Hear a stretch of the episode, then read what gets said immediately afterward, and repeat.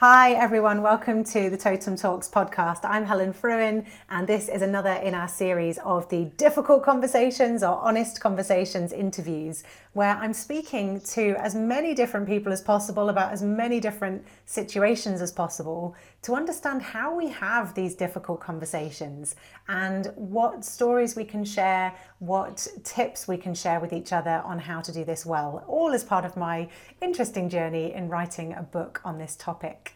And today I am so chuffed to be joined by Osaro because here is a person with big ambitions and big stories about great conversations. I guess, Osaro, that you want to be having in life. So tell us a bit about you and your background. Firstly, Helen, thank you so much for having me on the podcast. Um, and to everyone listening, I am Osaro. I am a queer, biracial, working class male. I'm a plant based advocate. I'm a music lover, even though I can't sing.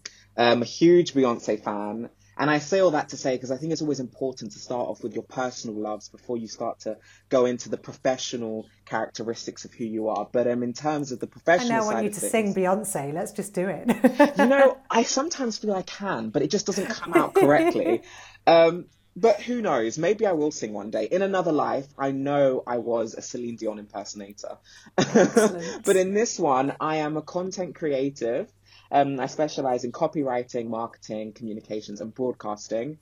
And yeah, for the past two or so years, I have worked in publishing and communications, and since then, worked in marketing for business and higher education content.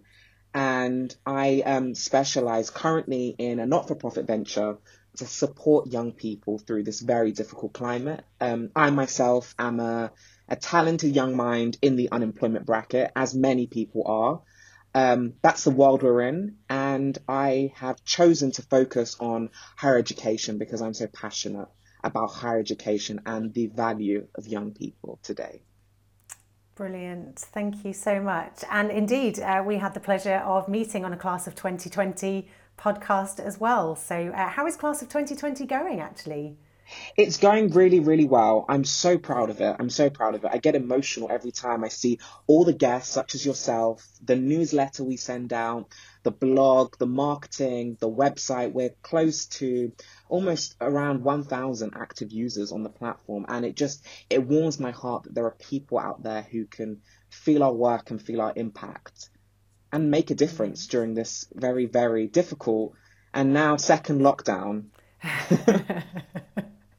just extra difficult, increasingly difficult time. It's the uncertainty which is a bit difficult and a bit um, yeah. a bit ambiguous because no one knows what's next. But I suppose exactly. that's what this podcast is about: starting conversations where we'll lead on to new journeys where we don't know what's next. But I think that's the excitement of it. Definitely, there's certainly a sense in all of these interviews I've had that it's the uncertainty that makes the conversation difficult. Mm-hmm. We don't know how the other person will react. We don't know if we'll get the outcome we're hoping for. Uh, so that uncertainty is definitely a, a key part of it. Absolutely. Uh, um, sorry, one of the things uh, I found really interesting speaking with you, Osaro, is this piece about when we talk about these big conversations, usually in these interviews, uh, it's kind of one big conversation that someone had. So maybe they went to have a difficult conversation with their boss or their partner or a friend, Whereas talking to you, it feels more like a movement, like a, a number of big conversations that have started. Uh, and now it's become things that you say on panel interviews at Class of 2020, uh, that you're so passionate about creating a movement or a change in people's thinking. Uh, tell us about that, how it started, and what that big conversation is for you. Yeah, it's interesting because I feel it's as if it's a movement as loud as my big voice because I'm a very talkative person. But the reason I it's become a movement and I'm so passionate about this transition from education to employment is because I said this to my friend who's currently at university. I said that I'm going on a podcast to talk about big conversations I've had in work, but the truth is I only graduated a few years back. So my mm. conversations and my experiences in the working world are very limited in comparison to other people. And I said to my friend, the one thing I realized about the working world is that the minute you enter, you're in the privileged position that everything you see is not an experience, it's an observation. The minute you enter a business, Remember, you are observing the dynamics of how people work, how people communicate. Internalize those observations. And I think that's why it became a movement because I, I was seeing inadequacies and issues that could potentially develop, change, or speed up. And I think it becomes an experience when I start to engage in that and I start to add my two cents into that conversation. And that's why it, mm. it became a movement because I realized that the way we operate in education, the diversities, the backgrounds we have is very different to certain industries and to certain sectors. And I'm observing the difference. So if I want to truly experience it and make a difference to someone else's experience, then I need to make sure that I bring up these observations, like those difficult conversations you have with your boss. I need to recognize the fact that there is a lack of representation, a lack of diversity, a lack of communication in certain aspects and certain facilities. I need to shed light on these observations because I think that's a very objective value that I can bring as a young person today. Mm. And how is that translated then in, in you having difficult conversations? What, what have you said to someone about this topic that's felt particularly challenging for you? The biggest challenge has been that many young people enter work and we feel as if we don't have a value by our voice. We often mm. hear that our age is the deciding factor to how much knowledge and expertise we have. So now I don't tell people when I graduated or how many jobs I've been in because if you look at my portfolio of work, that shouldn't correlate to my age or my expertise. And the biggest thing for me was being able to speak up and finding the confidence to speak up and say, this is not okay or this needs to change. Um, and I did it ever so subtly. Um, and you're aware of this, but our listeners won't be aware that I went to book events because I worked in publishing and I would enter book events and I would go to domestic and international sales conferences and it would just be very, very old white men. um, not that there's anything wrong with old white men, but as a queer biracial male, it is a stark contrast, especially in the conversations and the topics you have. And the one thing I notice is at a book event, everyone loves red and white wine. And I don't like wine. I don't know why it's always being served. I'm not a huge wine lover. And I started that conversation very symbolically. I, my friend on my birthday bought me a queer badge. And he said, people can see your race, they can see your ethnicity, but they need to see the diversity to your character. So wear this queer badge so that when you enter, you're entering with your presence symbolically, as well as conversationally when you talk to people.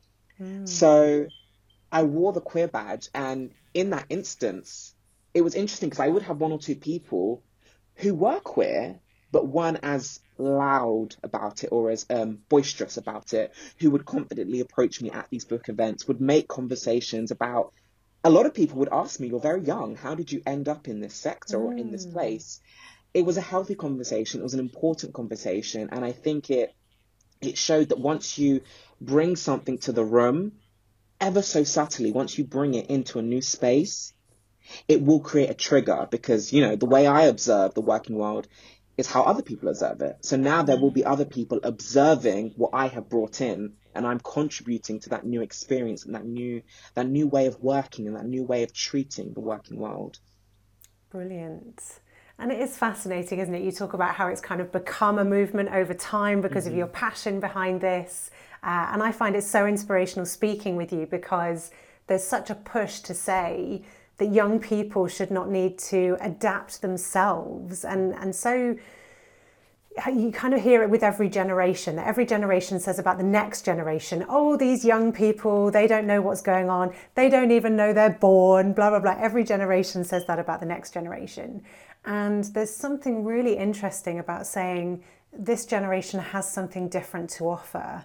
And how does the older generation become more open and better at listening? And how do we help the younger generation, as you say, find that confidence to speak up? And say, actually, my diversity is what brings me value. How do you hear me? How do you gain benefit from that value? Uh, Absolutely. Uh, really interesting. Absolutely. And I think what's important is that there are many people, such as yourself, who have had those conversations about value, diversity, and difference. And, but I think the difference is that people in previous generations do it implicitly and sometimes they don't recognize it. Whereas mm. people in younger generations will go in wholeheartedly with that difference. They'll enter a space, they'll almost enter a box if in, if they're the shape of a cylinder.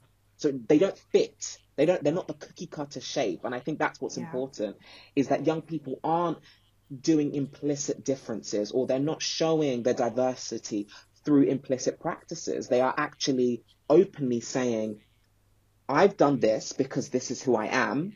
And now I'm telling you I've done this because you need to know who I am and you need to politely change your conduct around who I am. And I think that's such a, a healthy and cathartic thing because I always say that um, I write a lot of articles on Generation Z and the differences which Generation Z are doing, and a lot are they're remolding industry. A lot of young people, and this is to anyone listening who's in a traditional practice who's much older, a lot of young people are choosing not to go in traditional business and they're choosing to start their own businesses mm. alongside the traditional business because young people feel that they shouldn't. I always say young people don't create work that caters to you, they create work that is created for you because they're creating it for the communities they represent. They're commodifying practices to diversify, diversify business and to show a multiplicity in life and all its forms. And there are businesses who are adapting to that, and there are businesses who are not. And I feel it's almost a halfway point. If business doesn't change to meet the young people, we'll reach a point of divide where young people no longer want to work in traditional businesses. I mean, there's this whole thing of cancel culture where celebrities and businesses are cancelled at the blink of an eye if they do something wrong. And you'll see that the business and their PR team, and I worked in publishing, so you know you have to quickly figure out a way to salvage it. Otherwise, yeah. that's it. You're left behind. Your ship has been sunk. Really interesting, mm. and I, I, love that point you make about uh, how do and you know we're, we're talking about older people versus younger people here. I think it's probably even broader than that mm. in just uh, people who are not used to operating in such a diverse environment or used to adapting their behaviour. And you talked about actually you need to change your conduct to adapt to me. And I think a lot of us hear that and get defensive and think, oh, what do you mean I mm. need to change my conduct? What does that mean? And why, why should I have to change my conduct? And I wonder if it's helpful to bring that to life with an example. And, and you shared with me when we were talking off air about LinkedIn and how uh, people are now sharing their pronouns and how could that become a, a, bigger thing of the future. And I wonder if that's actually a really powerful example of a small change in conduct that leads to a really huge change in the way that we adapt to each other and respect each other's preferences. Do you want to say more about that? Yeah, no, it's interesting because I was listening to a podcast and with every guest and with every um, letter he would get from a listener, he would ask the guest, hello, what is your name and what are your pronouns? Or he would read the letter and he would say, we've got a letter from Osaro in southwest London who goes by he, him pronouns.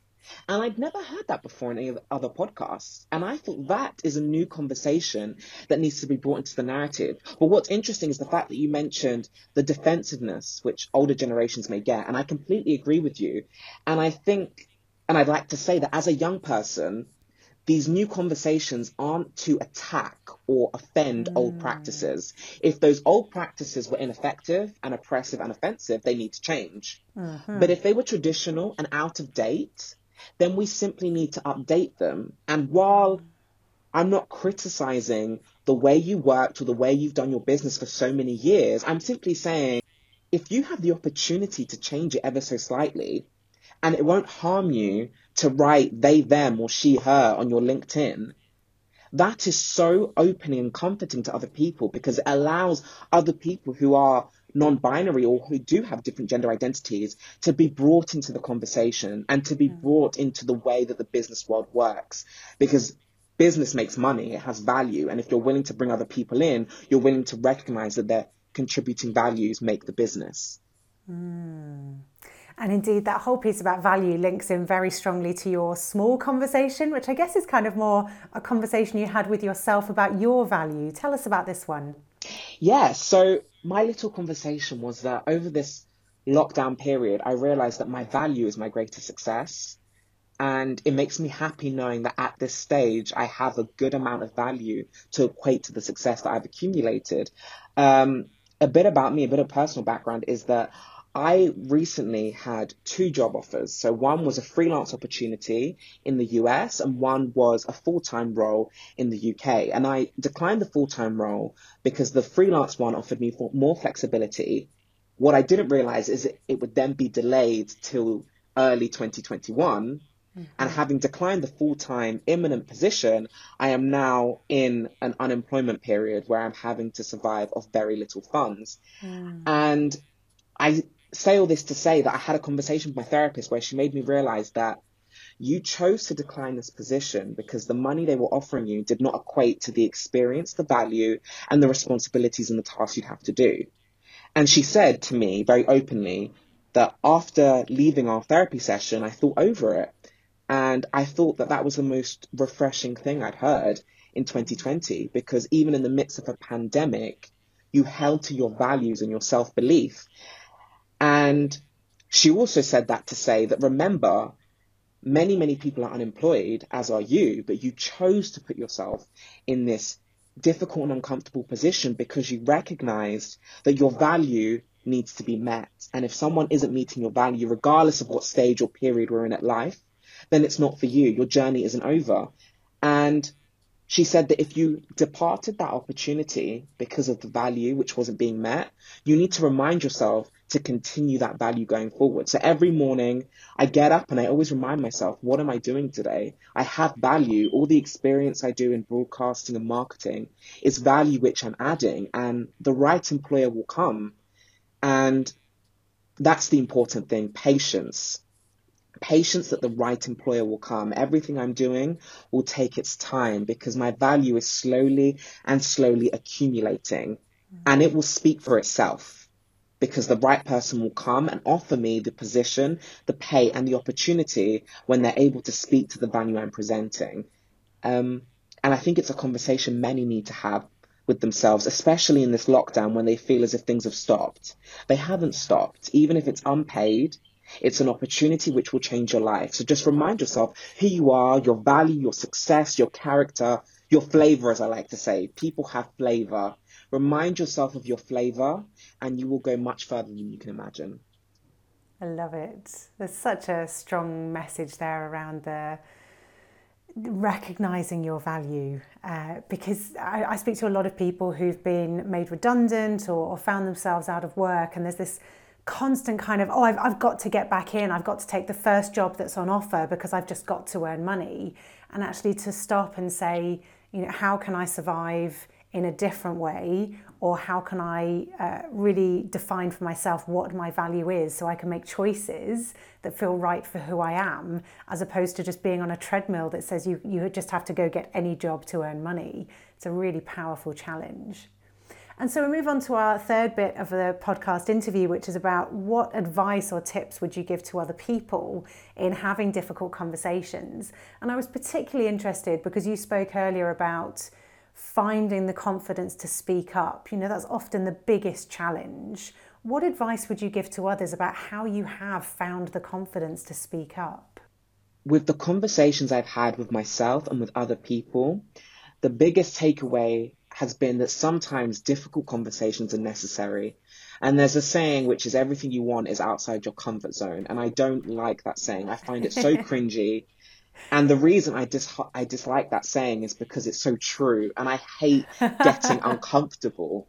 But the truth is at your own pace, you need to challenge yourself. You need to become uncomfortable. And that's not to say you need to apply for 50,000 jobs or you need to go around to 50,000 recruiters or to 50,000 speaking engagements. It's to say that every day you need to try something new or try something which will push you mm. further. So if there's a job opportunity you've applied for and then they sent you back and they said, Oh, can you do this task? And you're like, Oh my God, I didn't even think I'd get to this stage. I didn't even think I'd be able to do this. I don't know how to do this task. I'm here to tell you, you need to do that task. Mm. You may not get the job. You may do the task terribly, but I think it's important that you, you challenge yourself and you try. Just, just do it. I set myself the goal. Okay, I'm going to give myself one hour to do this task. Whatever comes of it, comes of it. But at the end of the day, I did it. And that's how you grow because every time you challenge yourself, every time you get uncomfortable and you do something which you didn't want to do, but you wanted to try, you'll look back at one point and think, wow, I went from point A to point Z in the blink of an eye. And I think that's when growth happens because you can't grow on the spot. I think that's something we need to recognize. You can't get comfortable doing the same thing because that won't lead to growth. Growth is when you're willing mm-hmm. to stretch yourself and try new ambitions. So I, w- I would say that look at where you are now, use this month to look at where you are now, pace yourself, don't try everything so quickly because, you know, we're in a lockdown, guys. So pace yourselves, try everything slowly, and over time, add in new opportunities and new challenges to just spark your innovation. It's so powerful because it's that sense, like you say, if, if everything for growth and confidence and opportunity, if everything is outside of the comfort zone, then you say, oh, I've got to go jump outside of my comfort zone and do everything mm. right now. Whereas, as you say, to, to take little opportunities, to constantly push at the boundaries of that comfort zone, that's where we're going to grow and learn. Uh, and perhaps for some of us, that is about confidence to speak up, confidence to have those more difficult conversations. And I would just like to say one final thing to that point is that listen to your mind. I think a lot of people don't do that. You know, when they say, if you spoke to you, if someone spoke to you the way you speak to yourself, would you like mm-hmm. that person? Oh my goodness. It'd be a bully. This I is know. the thing. We're always so nasty to each other, to ourselves. Or sideways. I wouldn't yeah. be happy. So I think it's important to recognize to listen to your mind. So if you wake up today in the middle of a lockdown and you don't feel like doing anything, it's okay. Because tomorrow's a new day and tomorrow something new can come. So it's not every day we get up and we do something new, we become the best person we can. Remember, challenges can be small or they can be big, but listen to your brain. If your brain wants to do it and it wants to apply to that job, do it. If it doesn't, don't do it because you won't commit wholeheartedly to that job application. So please listen to your mind when it's speaking to you because it's, it's essentially trying to guide you to the right path and to guide you to a place where you feel comfortable mentally as well as physically. Thank you, Osaro. It's been so great speaking with you today. Thank you so much for sharing the, this openness about this movement. I mean, of course, you're going to be open about it because it's something you want everybody to hear and everybody to be challenged by. Uh, but because you have found this, uh, you know, this kind of challenge of how do I find the confidence to speak up? Clearly, now you have the confidence to speak up, and I'm delighted that you're doing so. So, thank you. Thank you so much. So thank you so much, Osaro, for being with us today. If you want to go connect with Osaro, find out more about him and the amazing work that he's doing, you can find him on LinkedIn, Osaro Unciha, or also look up Class of 2020, links below in the text. That was amazing. And can I just say, off the bat, you said my surname fantastically. Without any practice, you said it amazingly. like, I'm very impressed. Because usually a lot of people, they have to take some time to practice it because it's a Nigerian surname, but you said it phenomenally. I was like, wow. I'm very fussy about these things. So I did a bit of work in the Middle East. And uh, the, the Middle East, I don't fully understand the, the language, but I get that the k noise, they've got a few different versions of the k noise and some of it's like a really back of the throat. Um, so there was a guy I was working with whose name was Abdul Qadir, and it's like cut right in the back of the throat. Oh, you have to access and, a new phonetic. Yeah, and I heard other people calling him Abdul Qadir. And I was like, that's not his name. You can't, it's just like you're mullering his name. And I think our names are so important to us. You know, if someone, um, I've not really heard people mess up my name much, but if someone was like, Helen or Helene. or it's, it's, like, it's my name. You can't get my name wrong. That's really important. Back to your point about value and identity. And so I'm really fussy about getting people's names right. So I, I try my best. I don't always get there, but I'm glad I got yours. That's good. Thank you. And thank you. Thank you so much for inviting me on. I had the best time. Oh, brilliant. Absolute pleasure. Uh, and it's funny actually, because when you said before you were speaking to your friend and saying, oh, it's about difficult conversations at work this isn't um, specific to difficult conversations at work, but what I love is that you've brought that kind of whole life into work perspective in talking about, you know, I am a whole person. This is how I was in my education. Why do I have to now transform my identity just because I've come into the workplace? It's a really interesting challenge. And I think that's another a new conversation which may happen is if we are to become the work we are, then we need to make sure that our work aligns with our character and who we are. I think that's the biggest thing. Like I always say, I, I don't want to go into work and be someone else in the office and someone else out of the office. That's why I always say hey in an email or I put a smiley face because Right. that's who I that's how I'd speak to people outside of work. Because and I just think I think that'll be a new conversation that's had because but um well not yet. It's all a step at the time. The he she is a big thing. And it, Yeah, it's definitely. a beautiful thing to see. It warms my heart. But yeah. Brilliant. I shall have to go and do it myself because I'm with you. I see everyone doing it. And part of me thinks, oh, I don't need to do it for me because I'm not too worried about it. But I guess, like you say, there's something about, well, if I say it, I'm saying that I'm really open to whatever your pronoun preferences are and I'm respecting those and willing to use them. So actually, me putting it as a signal to other people that I want them to put it as well, which is really powerful. Thanks everyone for listening. We'll see you again next week. Bye bye.